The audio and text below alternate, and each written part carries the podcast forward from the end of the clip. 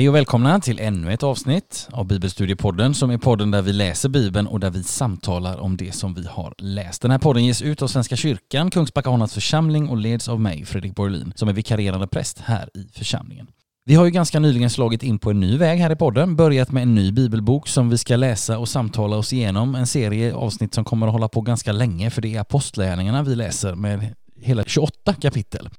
Men det som är gott när det är en sån här lång vandring, det är ju att det är med på varje bit av den här resan kommer att finnas med minst en gäst, vilket är mycket roligt, eller kanske rent av till och med nödvändigt. Och i dagens avsnitt så ska vi läsa Apostlagärningarna 3 och då har jag glädjen att hälsa en tidigare gäst. Återigen, varmt välkommen tillbaka så att det får säga till dig Fredrik, roligt att se dig här igen. Fredrik Söderbaum. Tack ska du ha. Roligt att vara med här igen. Ja, gott, gott. Vad, vad har hänt sen sist? Om jag får fråga. Eh, nej, vi har väl eh, lyssnat på poddar. Ja, Gott, man får höra lite hur man låter och sådär och så rusta sig för nästa medverkan. Ja, det är roligt, och, roligt att höra. Du, jag måste bara fråga, vi, innan vi tryckte på spela in här så frågade jag dig, vad gör du när du inte är med i poddar så att säga? Vad, vad pysslar du med på dagarna? Det kunde vara kul att, att få höra för lyssnarna också. Ja, jo, nej, jag jobbar på Göteborgs universitet. Jag mm. är professor i fred och utvecklingsforskning. Mm. Så eh, det är mycket att göra. Ja. Jag handleder studenter, doktorander, undervisar lite och forskar mycket och, och sånt. Ja, häftigt, häftigt. Och du berättade för mig att det är framförallt, framförallt Afrika som är ett område som du bevakar och studerar och så? Ja, precis. Jag har ett eh, speciellt intresse för eh, afrikansk politik och utveckling och säkerhet. Ja. Det, jag följer Afrikanska unionen till exempel. Ja. Eh, sitter jag och skriver och forskar en, en, eh, några artiklar om just nu. Då. Ja, spännande. Och nu, nu ska vi inte röra oss i Afrika idag utan vi ska förflytta oss en liten, liten bit nordöst om eh, om Afrika, det vill säga upp till, upp till det heliga landet. För det är där som eh, vi ska röra oss i dagens text i Apostlagärningarna 3. Men gott att ha dig här Fredrik, som sagt. Varmt välkommen hit. Tackar. Bara några ord i all korthet innan vi ska be inför och påbörja vår läsning och vårt samtal. Idag så ska vi läsa som sagt Apostlagärningarna 3. I förra avsnittet och kapitlet så mötte vi den här bokens huvudperson, nämligen den helige Ande. Och i dagens kapitel så får vi se samma ande verka genom församlingen och enskilda personer. Så en överskrift för dagens kapitel skulle kunna vara församlingen som går i andens kraft. I introduktionsavsnittet, nu backar vi tillbaka lite, då var Elisabeth Karlsson här, präst och bibellärare. Så fick vi några tankar och nycklar till apostlärningarna och nu har du hört mig säga detta och återupprepa detta några gånger men det är väldigt goda verktyg att ha med sig in i läsningen så jag ska bara helt, helt kort påminna om några saker ifrån det avsnittet. Några saker att ha med oss in nu när vi fortsätter läsa apostlärningarna. Och den första saken att ha med oss det är detta med ringarna på vattnet, alltså budskapet som hela tiden sprids, apostlärningarnas värld som hela tiden växer och blir mer och mer komplex och allt fler människor inkluderas, inte bara i berättelsen utan ännu mer och desto viktigare också i den kristna församlingen. Sen det andra att ta med sig in i läsningen det är den helige ande som hela tiden i den här bibelboken särskilt leder och inspirerar, uppmuntrar, förvandlar människor. Apostlagärningarnas huvudperson är ju verkligen den helige ande. Det här är den helige andes bok på ett särskilt sätt. Och sen en sak till, det är att apostlagärningarna är ju bland annat en församlingsinstruktion. Här finns tankar och vägledning som vi idag bör känna till och låta oss inspireras av. Apostlärningarna är också på flera sätt, det ska vi komma ihåg, större än evangelierna. Alltså den här boken täcker en betydligt längre tid än evangelierna. Världen i apostlärningarna är mycket större rent geografiskt, men också innehållsmässigt. Här finns fler personer, fler kulturer, religioner, strukturer, sammanhang, föreställningar, perspektiv och mera sånt. Mycket mer av sådana här saker, mycket större än vad vi möter i evangelierna. Sen har vi Apostlagärningarnas nyckelvers, den ska vi påminna oss om. Kapitel 1, vers 8. Men ni ska få kraft, sa Jesus då. Men ni ska få kraft när den heliga ande kommer över er och ni ska vittna om mig i Jerusalem och i hela Judeen och Samarien och ända till jordens yttersta gräns. Versen visar oss, ringarna på vattnet, budskapet sprider sig, sammanhanget växer, men också detta, allt som sker sker genom den helige ande. Så även om boken heter Apostlagärningarna så är det inte framförallt apostlarnas gärningar som det handlar om, utan snarare om den helige andes gärningar genom apostlarna. Bakgrunden till det som vi läser i apostlagärningarna är först och främst evangelierna.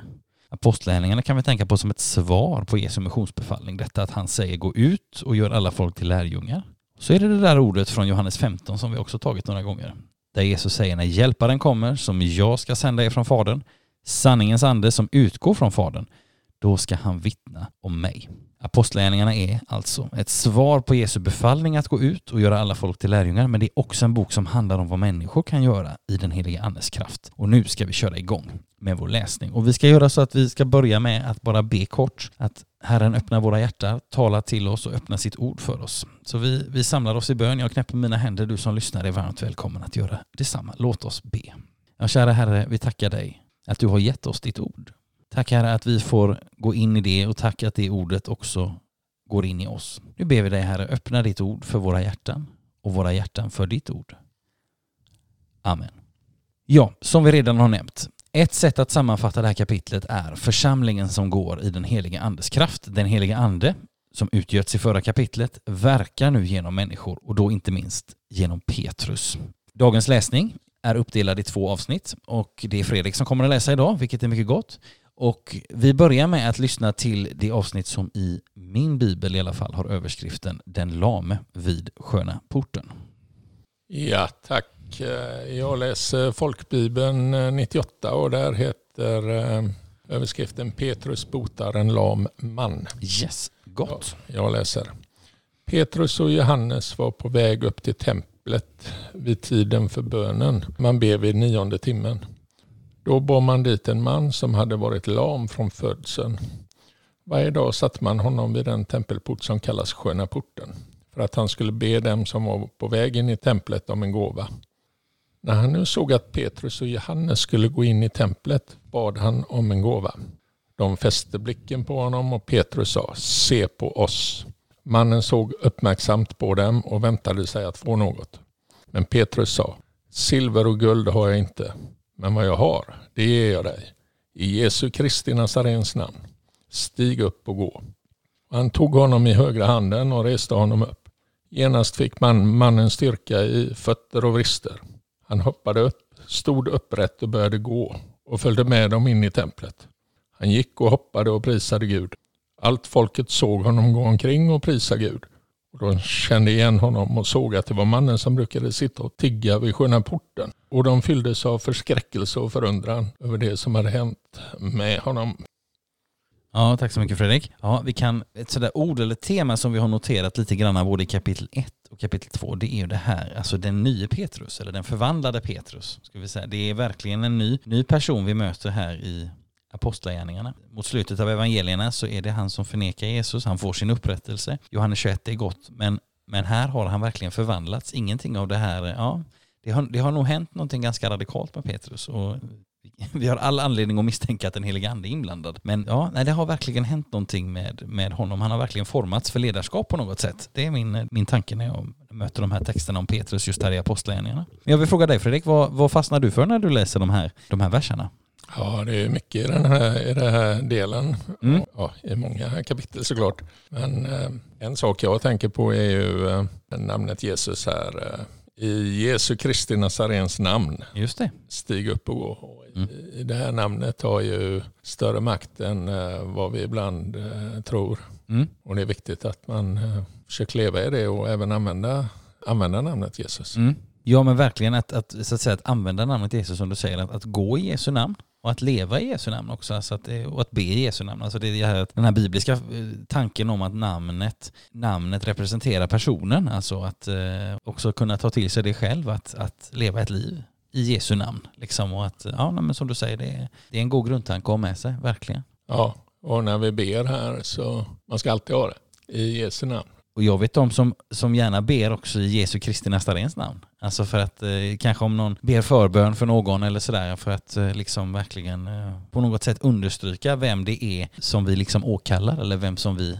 räknar med och litar på och hoppas på ska finnas med in i den här bönen. Liksom, eller vem som ska svara oss och sådär. Precis. Ja. Precis. Ja, det är gott. Något annat som du fastnar för här? Ja, det är ju lite komiskt här att han mm. eh, tror på en... Eh, han hoppas på en, eh, någon peng eller en gåva eller ja, någonting för att kunna äta något och så ja. får han eh, något mycket mer fantastiskt. Ja. Som han inte förväntar sig kanske. Nej. Nej, man kan lugnt säga att det, det, vi läser till och med här att mannen såg spänt på dem och väntade sig att få något av dem. Och det fick, de fick, det fick han ju också, men det var, inte, det var inte något utan det var, jo eller det var ju någonting, men det var någonting stort han fick liksom. Och det ligger, ja men det som du säger, det ligger lite komik i detta. Och jag, jag måste säga att jag fastnar för det här också, att det, det beskrivs så, så tydligt vad som händer. Alltså det här att det står att han får, mannen fick stadga i fötter och vrister. Alltså att det var, det var så, det är liksom så, så tydligt vad det är som har hänt med honom. Liksom. Alltså att det, ja, han fastnar vid den formuleringen på något sätt. Ja, ja. absolut. Ja, att han, eh, han hoppade upp och som en gång prisade han Gud. Mm. Det är också intressant att, ja. han, eh, att det liksom, han har på något sätt förstått detta. Att när de säger i Nazaren Jesu Kristi namn, stig upp och gå, och då prisar han Gud. Och det är, det är intressant för frågan är, har de nämnt Gud innan? Nej. De har ju nämnt, jo det har de gjort för de har ju nämnt Jesu Kristi Nazarens namn. Men de har inte, alltså på något sätt så, så är hans reaktion också så härlig liksom. Ja. Att det, det, är det han gör. Sen är det intressant, vi, kan, vi får veta att det här sker vid nionde timmen, står det i någon översättning. Alltså det står i Bibel 2000 vid tiden för eftermiddagsbönen, alltså ungefär klockan tre på eftermiddagen, när man bär fram kvällsoffret i templet. Då sker det här. Och det här sker vid Sköna porten, det kan man också säga någonting om. Alltså troligen stadens östra port ut mot Kidrondalen där vi minns att Jesus har varit i slutet av Johannes Johannesevangeliet när vi läste det. Tittar man på olika kartor över Jerusalem så kallas den här porten ibland för Sköna porten, ibland för Östra porten, ibland för Gyllene porten, ibland för Guldporten östra porten för att den ligger åt öster då såklart. Och sen finns det ju en tematisk likhet mellan sköna porten å ena sidan och gyllene porten eller guldporten å andra sidan. Alltså guld eller sånt som är gyllene uppfattas ju ofta som skönt eller vackert på något sätt. Så att man kan tänka att de hänger ihop rent tematiskt. Men båda de här namnen beror eventuellt på en språksammanblandning där skön på grekiska heter horaios och gyllene eller guldig på latin heter aureus. Alltså det kan finnas en språklig att man inte riktigt har uppfattat vad är det. Samtidigt så finns det ju som sagt en tematisk skillnad att det, det, är någonting skönt med den här porten, om det har med guld eller någonting gyllene att göra eller så. Men, men, och så vetter den åt öster och därför får den också namnet Östra porten. Så det är gott. Vad, något annat som du tänker på här Fredrik? Nej, inte just just nu. Mm. Jag tänker en sak som jag har fastnat för det är att vi kan i den här berättelsen, för det här är ju, om vi bara, det kan vi dra oss till minnes, det är ju faktiskt det första undret som sker i apostlagärningarna och det har ganska många likheter när vi tittar på Jesu helande under så, så finns det en hel del Alltså vi kan i den här berättelsen känna igen några saker från olika passager i evangelierna när Jesus botar människor. Och vad är det för saker vi kan känna igen? Ja, dels att det är ett botande och det gör ju Jesus massvis av gånger. Dels att det är ett botande av något medfött, för det får vi ju faktiskt veta här. Man som hade varit lam från födseln står det i vers 2. Och det, ett sådant botande kan vi läsa om också i Johannes 9 när Jesus botar en man som var blind från födseln. Sen så får vi veta att mannen har burits dit det står, eh, man brukade sätta vid en ingång kallad Sköna porten så att han kunde, alltså folk har lett dit honom för att han ska kunna tigga. Och då kan vi tänka på Markus 2, den lame i Kapernaum som botas. Vännerna som bar dit en lame, sin lame vän på, eh, på en bår och till och med bröt upp taket. Han bars ju dit för att Jesus skulle hela honom och den här personen har burits dit för att, för att tigga. Men det finns ändå en, en poäng i att han har liksom burits dit där det finns en likhet där i. Sen är det de här orden som Petrus använder. Stig upp och gå. Det för ju tankarna till dels någonting som Jesus säger till den lame vid Betesta i Johannes 5 och dels någonting som han säger i Markus 2 till den, återigen den här lame i Kafarnaum. Och en sak till, botandet sker i Jerusalem. Precis som de här två sakerna vi nämnt från Johannes, alltså botandet av den blindfödde mannen och den lame vid Betesta. Så att alla de här ekorna av evangeliet, det blir ju på något sätt en påminnelse till oss om att Jesu lärjungar är ju kallade att göra just sådant som Jesus själv gjorde. Alltså de sänds ut redan i evangeliernas början, till exempel i Markus 6, men ännu mer i Jesu missionsbefallning och de ska göra sånt som Jesus gjorde. Alltså det är viktigt att tänka på. De är kallade att göra sådant som Jesus gjorde, det vill säga förkunna, undervisa, bota sjuka, bekämpa ondskan, driva ut demoner men också lida. Det, blir, det är också en aspekt av, av att vara en Jesu lärjunge. Att lida så som Jesus led. Och en sammanfattning av allt det där får vi också i och med Apostlagärningarnas nyckelvers som vi bara helt kort kan påminna oss om igen när Jesus säger i, i kapitel 1, vers 8. Men ni ska få kraft när den heliga ande kommer över er. Ni ska vittna om mig i Jerusalem och i hela Judeen och Samarien och ända till jordens yttersta gräns. Alltså de är verkligen utsända och de är utsända att vittna inte bara med ord utan också på andra sätt. Det får vi en påminnelse om här. Göra det som Jesus gjorde helt enkelt. Gott. Något annat som du tänker på Fredrik i detta avsnittet eller ska vi gå vidare? Nej, vi kan väl gå vidare. Det är ju som du säger här om att uh, Petrus vittnar ju verkligen ja, det gör han. i nästa del på ett uh, bra sätt. Mm.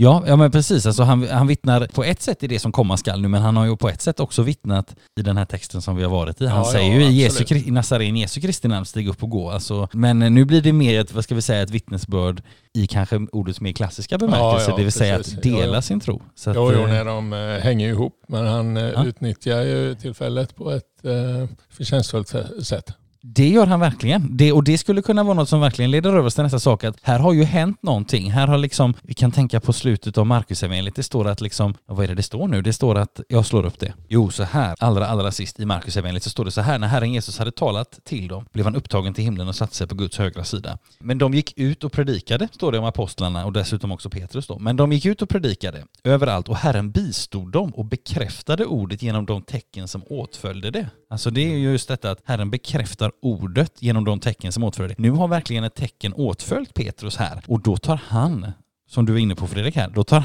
Petrus tillfället i akt att säga några ord med tanke på hur liksom stämningen är. Vi läste ju allra, vi hörde ju allra sist här hur Fredrik läste i vers 10 ska vi se så står det så här och när de upptäckte att det var mannen som brukade sitta och tigga utanför templet vid sköna porten fylldes de av bävan och häpnad över vad som hade hänt med honom och då tar Petrus till orda och det ska vi få lyssna till nu när Fredrik läser.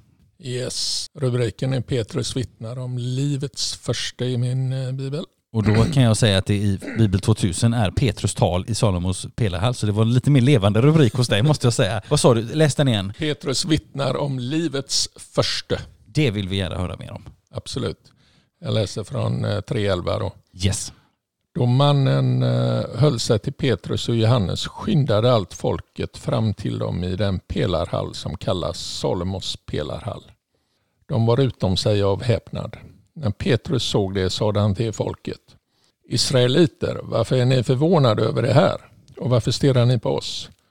Som om vi av egen kraft eller fromhet hade gjort eh, att han kan gå. Nej, Abrahams, Isaks och Jakobs Gud våra fäders Gud har förhärligat sin tjänare Jesus, som ni utlämnade och förnekade inför Pilatus, när denne hade beslutat att frige honom.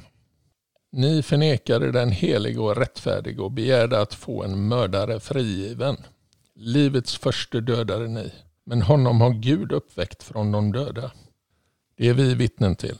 Och genom tron på hans namn har det namnet gett styrka åt denne man som ni nu ser och känner. Tron som det namnet skänker har gett honom full hälsa så som ni alla ser. Nu vet jag bröder att varken ni eller era rådsherrar visste vad ni gjorde. Men Gud har på detta sätt låtit det gå i uppfyllelse som han har förutsagt genom alla sina profeter. Att hans Messias skulle lida. Ångra er därför och vänd om så att deras synder blir utplånade och tider av vederkvickelse kommer från Herrens ansikte och han sänder Messias som är bestämd för er, nämligen Jesus. Honom måste himlen ta emot tills de tider kommer då allt det blir återupprättat som Gud har förkunnat genom sina heliga profeters mun från urminnes tid. Mose har sagt, en profet som är lik mig ska Herren i Gud låta träda fram åt er, ur era bröders krets. Lyssna till honom i allt vad han säger er. Men var och en som inte lyssnar till den profeten ska utrotas ur folket. Alla profeterna, så många som har talat från Samuel och framåt, har också förkunnat dessa dagar. Ni är barn till profeterna och arvtagare till förbundet som Gud slöt med era fäder, när han sade till Abraham.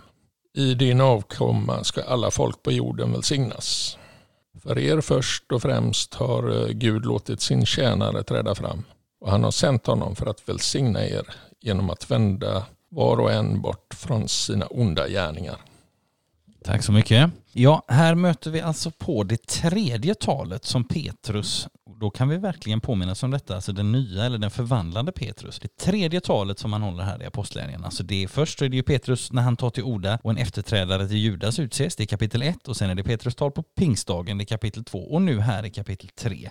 Petrus tal i Salomos pelarhall. Jag ska strax eh, ställa frågan till dig Fredrik vad du tänker på men jag tänkte bara man kunde säga någonting kort bara om platsen. Det är Salomos pelarhall Alltså en stor täckt pelarhall ut med tempelplatsens östra mur, alltså centralt i Jerusalem i templets närhet, där det inte var ovanligt att grupper kunde samlas till undervisning och diskussion. Jesus har ju själv varit där. I kapitel 10 i Johannes får vi höra om det och i kapitel 5 här i Apostlagärningarna, alltså nästnästa kapitel, så omnämns den här platsen igen. Men nu vill jag höra lite, för här finns ju lite intressanta trådar att dra i. Vad, vad har du fastnat för Fredrik? Nej, det finns väl uh, lite olika saker här men uh, han, uh, hela Petrus upplägg här är ju rätt så kraftfullt. Ja, verkligen. Varför stirrar ni på oss som om vi och egen kraft eller fromhet hade gjort att han kan gå? Mm. Ni och sen ni förnekade den helige och rättfärdige och begärde att få en mördare frigiven. Mm. Livets första dödade ni, mm. men honom och Gud uppväckt. Mm. Det är vi vittnen till. Ja. Ja, det är, det är kraftfulla ord verkligen och det jag tänker att det är, det är kraftfulla ord. Det är en hel del tydliga ord mot de som lyssnar. Samtidigt ligger det någonting av försoning här i för att eh, Petrus kan ju säga till exempel att det var i första hand för er, det var ju sista versen vi hörde läsas, det var i första hand för er som Gud lät sin tjänare uppstå och han har sänt honom för att välsigna er genom att förmå er att lämna ondskans väg. Alltså det är ändå en inbjudan här igen alltså. Absolut, eh, absolut. Men det, det är samtidigt eh, tuffa ord, men det är också ord på tänker jag på Gamla Testamentets grund. Alltså det är några nyckelställen, verkligen i Gamla Testamentet. Det sista vi får det är ju det här med Abraham, alltså genom dina ättlingar ska alla släkten på jorden bli välsignade. Refererar Petrus att Gud har sagt till Abraham, det är första Mosebok 12, alltså Abrahams kallelse, viktigt ställe. Sen är det här som Moses säger, om vi går en bit, backar en bit tillbaka, en profet lik mig ska Herren er Gud låta stå upp ur era bröders led, det är femte Mosebok 18. Och så det här också mycket viktiga stället, där Petrus säger i vers 18, men på så sätt har Gud låtit det gå i uppfyllelse som han har förutsagt genom alla sina profeter att hans Messias skulle lida. Där kan vi tänka på många ställen, men vi kan framför allt tänka tror jag på Jesaja 52 och 53, Herrens lidande tjänare. Så att det är liksom med, med gam, verkligen med Gamla Testamentet som bas, men också en, en liksom Ja absolut, han, han får in allt där. Han får ja. in det som du pratar om där mm. och sen äh, väver han in det med att äh, tron mm. som namnet Jesus äh, skänker har gett honom full hälsa mm. så som ni alla ser. Och mm. sen lite längre ner, ångra er därför och mm. vänd om. Man kan säga det, och det är, lite, det är lite, lite roligt, det här kan vi ta upp igen för att det vet jag vi pratade om förra avsnittet när Henny var här, så alltså i alla de här vi, vi prövar en teori nämligen på den här apostlärningarvandringen och det är att all, i de allra flesta tal i alla fall, kanske rent av i alla, som Petrus håller och som vi kommer få höra Paulus hålla, så finns det alltid tre beståndsdelar som jag tror finns i det här talet också. Det första är ju då eh, den första beståndsdelen är vad Gud har gjort tidigare med sitt folk i historien. Och det är ju fullt här av, av referenser till, och jag menar det är ju så Petrus började, vers 13. Nej, Abrahams Gud, Isaks Gud, Jakobs Gud, våra fäders Gud. Alltså när han säger det då har han ju då har han ju alla med sig liksom. Det här känner de igen. Det här är mammas gata för dem. Eh, så, så det, det finns i mig veteligen alla tal, eller vi kommer upptäcka om det gör det på den här vandringen. Det är det första. Vad Gud tidigare har gjort med sitt folk i historien. Sen är det nummer två som alltid finns med, vad Gud nyligen har gjort genom sin son Jesus Kristus. Och det får vi också med här, det refererade du till Fredrik här. Och sen det tredje, vad Gud nu genom sina vittnen inbjuder människor till, för det finns alltid en inbjudan också. Mm. Nu ska vi se vilken vers det var du läste nu allra sist här. Ja, det var 19. Ångra er därför och vända om så att deras synder blir utplånade. Just det. Ja men precis. Alltså det är de här tre beståndsdelarna som vi ska se om de finns överallt. Men vad Gud har gjort i historien, vad Gud nyligen har gjort genom sin son och vad Gud nu inbjuder till. Så det, det är gott att tänka på.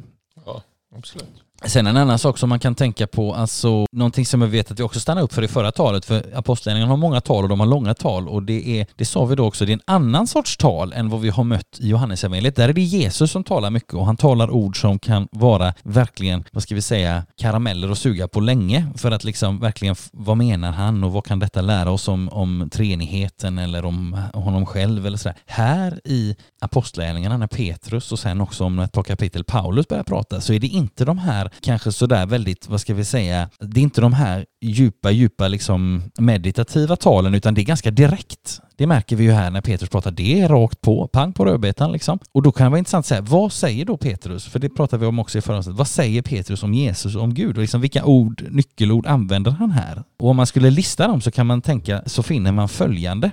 Nämligen, det första som Petrus slår fast, jag har säkert missat något nu, men vi får ett axplock här. Det första Petrus slår fast är som vi nämnde innan. Gud är Abrahams, Isaks och Jakobs Gud, våra fäders Gud. Sen så går han över och talar om att Jesus är Guds tjänare, också det i vers 13. Att Jesus är helig och rättfärdig i vers 14. Att Jesus kallas för vägvisaren till livet i vers 15. Vi kan tänka på Johannes 14.6, vägen, sanningen och livet och det är på något sätt en variant av detta. Men jag tycker det är en väldigt fin titel det här. Vägvisaren till livet. Vad var det det stod i folkbibeln där Fredrik? I vers, ska vi se, 15.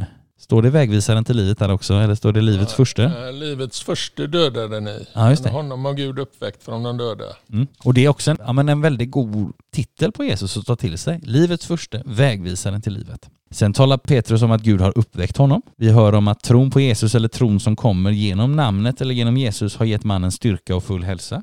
Vi hör om Messias lidande, att det är förutsagt genom alla Guds profeter. Och nu har detta gått i uppfyllelse i vers 18.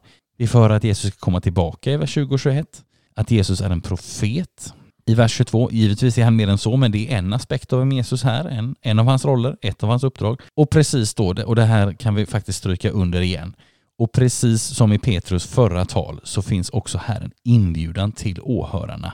Ångra er därför och vänd om så att era synder blir utplånade. Och då kan vi påminna oss någonting, när vi, om vi bara backar tillbaks kort till, till Petrus tal på pingstdagen och bara stryka under att där stod det så här, och det här är ju fint, i vers 37. Orden träffade dem i hjärtat och de frågade Petrus och de andra apostlarna, bröder vad ska vi göra? Och att, på något sätt kan man nästan tänka sig att det här att ordet har träffat dem i hjärtat, Petrus första tal, eller i alla fall, jo han pratade ju innan dess också, men hans första, liksom det här stora talet på pingstdagen, orden träffar de som lyssnar i hjärtat och de frågar, vad ska vi göra? Och jag tänker att den uppfattningen eller den erfarenheten, den har Petrus tagit med sig nu. Så nu, nu behöver inte folk fråga vad ska vi göra, utan han har redan berättat det för dem i vers 19. Ångra er därför och vänd om, så att era synder blir utplånade. Ja, det är, det är en, ja. men det hänger ihop där på det sättet. Tycker det är häftigt.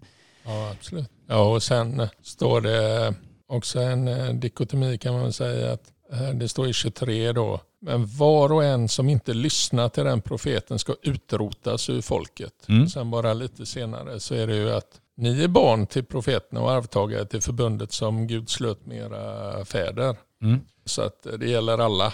Mm.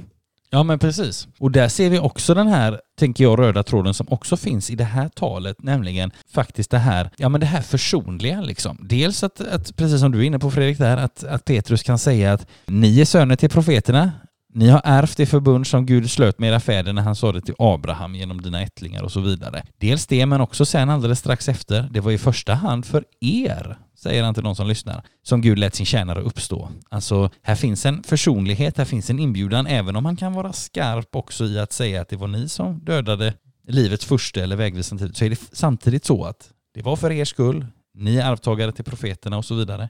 Så att här finns en försonlighet och det ska, vi, det ska vi faktiskt ta med oss, precis som vi tänker tillbaka, eller hänvisar tillbaka till förra talet, när vi får höra nästa tal. Och det är ju inte i det här avsnittet, utan det blir i Apostlagärningarna 4, när Petrus och Johannes inför rådet. Då kommer det inte vara lika mycket försonlighet, utan då kommer det snarast vara 100% konfrontation i det sammanhanget. Men, men här kan vi ändå se att visst, här är, här är en hel del ganska tydliga ord, minst sagt. Men här är också den här försonligheten på något sätt inbjudan verkligen. Och det är Absolut. mer tydligt ja, här än i kommande tal.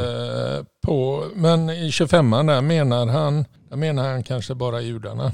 Vilken, vilken eh, tänker nio, du på? Nio barn till profeten och arvtagare till förbundet som Gud slöt med era fäder. Alltså var förbundet bara med juda, judiska folket här eller?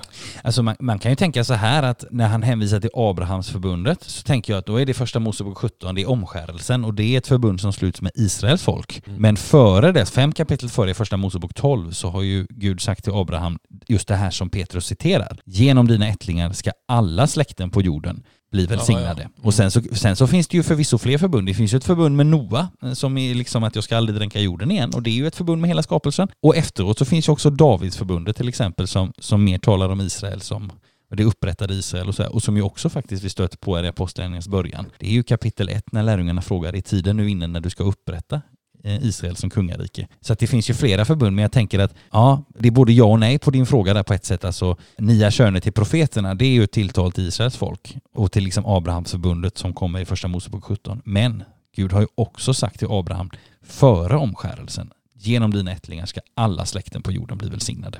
Ja, så det är både, det är både liksom all, allmänt och särskilt, skulle man kunna säga. Ja, just det. Gott. Har du någon annan eh, tanke eller fundering eller frågetecken eller något sånt Fredrik du, du eh, har kopplat till denna eller kopplat till kapitlet i stort? Du har redan svarat på allt i våra bibelstudium. Ja, det kan vi säga. Det kan vi faktiskt nämna också att, att det, det, det, är lite extra gott att få arbeta med apostlagärningarna som vi faktiskt vandrar igenom varje onsdagkväll tillsammans i eh, bibelstudiegruppen. Så att det har varit många tankar från er deltagare, där Fredrik är en och där det också finns en, en del andra, som har också liksom hjälpt mig i mina förberedelser inför detta. Så att, ja, men det är en välsignelse att få bibelstudium med dig här. Ja, vad roligt att höra. Och jag och Lisette är glada över, du har ju en fantastisk förmåga att bara spruta ut bibelord ja.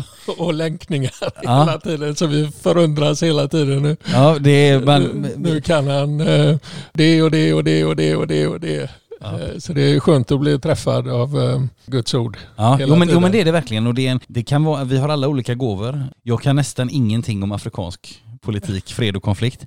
Inte någonting alls nästan. Men, men eh, jag, eh, jag, har ganska, jag har ganska gott minne. Jag har lätt för att lära mig siffror och, och eh, hänvisningar. Så det är faktiskt, det kan vara, det kan vara en gåva att använda. Kanske fotografiskt minne? Nej, nej, det har jag inte. Men det kunde ju vara någonting att, att i alla fall drömma om.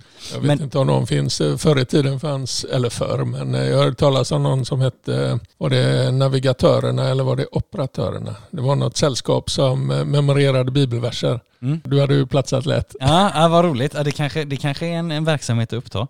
Det som är så roligt också med den här apostlagärningavandringen som vi gör tillsammans i bibelstudiegruppen det är att vi, vi har ju kommit en ganska bra bit på väg. När vi spelar in detta så ska vi precis till att börja i kapitel 13. Och vi har, jag tror att vi brukar göra ett kapitel per vecka ungefär. Men här i bibelstudiepodden så är det ju faktiskt så att vi spelar in två kapitel i veckan. Så att vi, vi, börjar, vi börjar knapa in på, eh, vi börjar knapa in på våran grupp här. Men eh, ja, nej, det är gott och apostlagärningarna är en viktig bok. Alltså, det är gott att få göra en rejäl genomgång av den eh, på det sättet. Och det är också gott att det finns människor som lyssnar till detta. Det känns roligt. Vi som, både jag och Fredrik här, som har suttit här och pratat och läst. Vi hoppas att du har fått med dig någonting från dagens eh, samtal och eh, du ska känna dig varmt välkommen att vara med fortsatt också i den här, på den här vandringen. Och som sagt, tipsa gärna någon som du tror kan vara intresserad av att lyssna. Så kanske fler kan få möjlighet att, att lyssna till de här bibelstudierna som vi har här. Det var nog allt för idag. Så jag säger så här, till stort tack till dig Fredrik för att du kom hit. Tack själv. Och till dig som har lyssnat. Både jag och Fredrik önskar dig allt gott och Guds rika välsignelse. Hej då.